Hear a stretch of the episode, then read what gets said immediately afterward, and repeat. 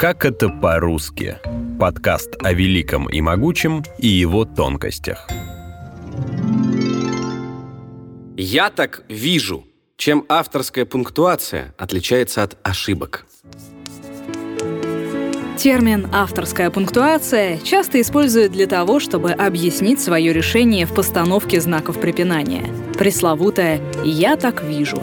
Но еще так обозначают любое отклонение автора произведения от современных норм русского правописания. А что правильно и что неправильно называть авторской пунктуацией? Преподобному игумну Козьме Козьме, царь и великий князь всея Руси сия Руси, челом бьет.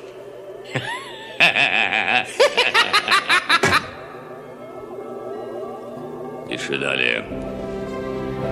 То, что мы часто называем авторским знаком, это пунктуационная норма, а не воля автора. Но не в современной системе правил, а в правописании тех лет, когда было написано произведение.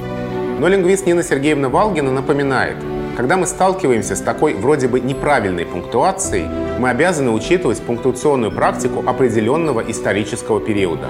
Пунктуация как система, действующая ныне, пишет Нина Сергеевна, складывалась исторически. Функционально знаки менялись, менялись и условия их применения.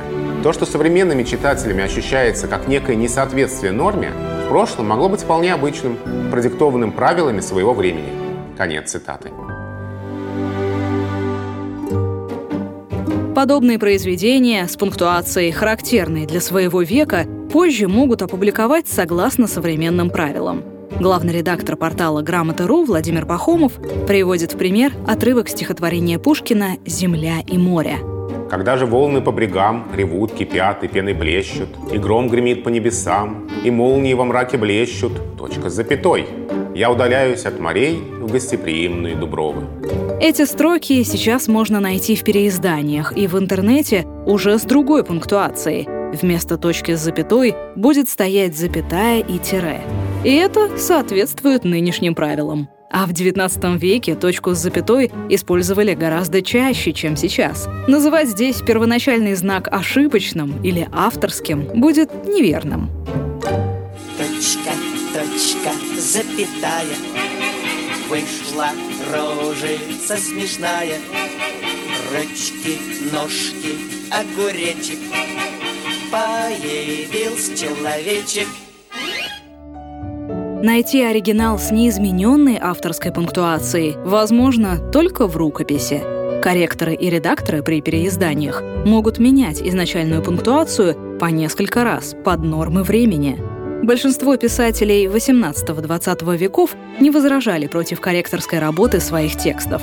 При этом некоторые знаменитые авторы категорически не соглашались с изменениями. Например, Александр Блок говорил редактору, что не может внутренне ничем пожертвовать. «Мне так поется», — писал он в письме поэту Сергею Маковскому. А Достоевский говорил об исправлениях в своих произведениях так — У каждого автора свой собственный слог, и потому своя собственная грамматика. Мне нет никакого дела до чужих правил. Я ставлю запятую перед что, где она мне нужна.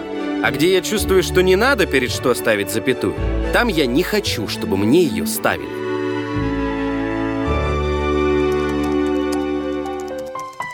Сейчас правила пунктуации официально зафиксированы сводом правил 1956 года. Но правописание развивается и меняется. Например, есть тенденция менять двоеточие на тире в бессоюзных сложных предложениях и перед рядом однородных членов.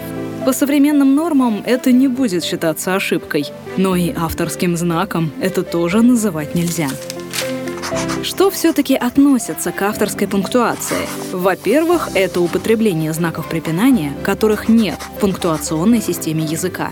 Например, филолог Михаил Эпштейн предлагал использовать в русском правописании многопятие. Это знак препинания в виде трех запятых, который служит для обозначения предметов, пропущенных при перечислении, указывает на незавершенность или незавершимость перечислительного ряда.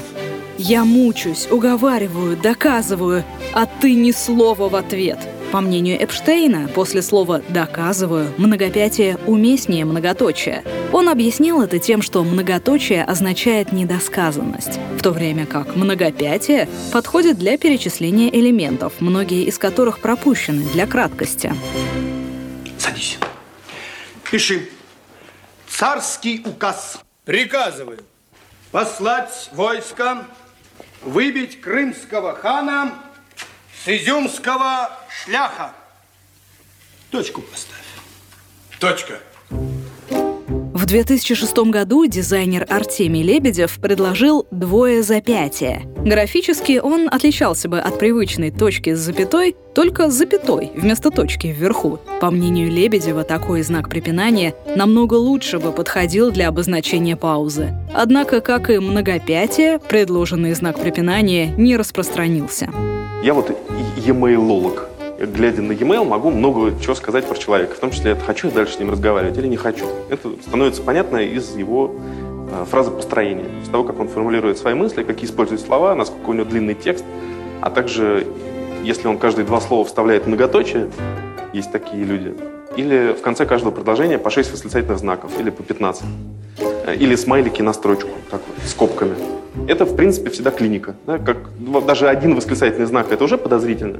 А если человек их ставит подряд два или три, это диагноз. А если он ставит их много раз в письме, то это вот точно, гарантированно Кащенко, просто без вопросов. Другое значение авторской пунктуации, примеры которого встречаются гораздо чаще, это отклонение от современных норм в правописании знаков препинания. Например, в поэме Венедикта Ерофеева «Москва-петушки» множество примеров отклонения от этой нормы.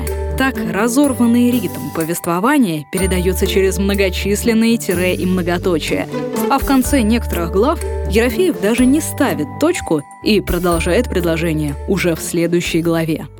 Слушайте, пить просто водку, даже из горлышка, в этом нет ничего, кроме томления духа и суеты. Смешать водку с одеколоном, в этом есть известный каприз, но нет никакого пафоса. А вот что может быть благороднее, чем экспериментировать на себе? Я делал так. Вечером в четверг одним махом выпивал три с половиной литра ерша. Выпивал и ложился спать, не раздеваясь. С одной только мыслью, проснусь я утром в пятницу или не проснусь. Все-таки утром в пятницу я не просыпался. Подобным приемом пользовались Марина Цветаева и Максим Горький. В некоторых их произведениях можно увидеть тире там, где по правилам пунктуации они не ставятся. Этот авторский знак делает повествование прерывистым. Мать тире творит. Она тире охраняет. И говорить при ней о разрушении тире значит говорить против нее.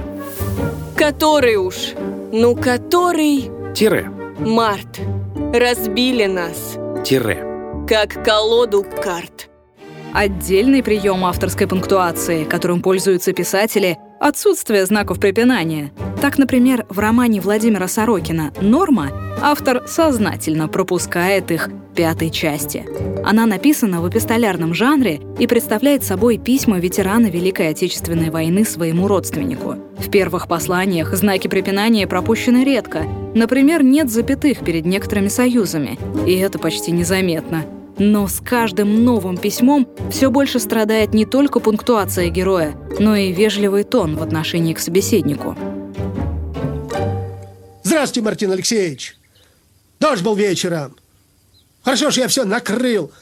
Еще в сарай убрал, а то бы промокло все. Я вот опять один тут мудохаюсь, а вы там только клубничку с молочком любите, да картошечку с маслицем, а я тут один. А вы вон как дам на вас записанным, и значит морды не вышли теперь нас поджопник. Ан, как мы работаем, а нас по боку. Вот что скажу, ты не профессор. В последних письмах Сорокин разрушил язык своего героя. Пунктуационные знаки почти отсутствуют, а содержание писем превращается в бессвязный набор букв. А! Парена генерата! Рада, шароеда Николай! Поворота шарогене ротти сверка и мара пора, а маркера вера керанода! Иногда автор не ставит знаки препинания для обретения новых смыслов. Произведение становится загадкой для читателя, которую ему нужно разгадать. Так поэт Владимир Строчков в своем стихотворении «Лечу стрелой насквозь больную жизнь» не использует ни одного знака препинания, кроме точки в конце. Лечу стрелой насквозь больную жизнь, чей незабвенный образ я веду за ручку, до которой сам дошел своим умом, когда с него сходил на землю, где сегодня прохожу по делу о хищениях по складу души своей, где был я проведен кладовщиком, как я сильный младенец, чьими устами истину, как мед, да пить дать маху, чей идеализм пришелся в пору бурного расцвета, борьбы за чистоту моральных норм и правил над народами Иосиф, неистовый Бестериона сын, ну и так далее. Это очень-очень длинное стихотворение. Авторская пунктуация — это всегда осмысленный выбор. Отклонения от правил нужны писателю, чтобы передать дополнительную информацию, которую не уловить только в словах. Поэтому лишнюю запятую, тире в ненужном месте или забытое двоеточие нельзя называть авторской пунктуацией, если это было написано неосознанно. И тем более, если во время написания произведения правила пунктуации отличались от современных.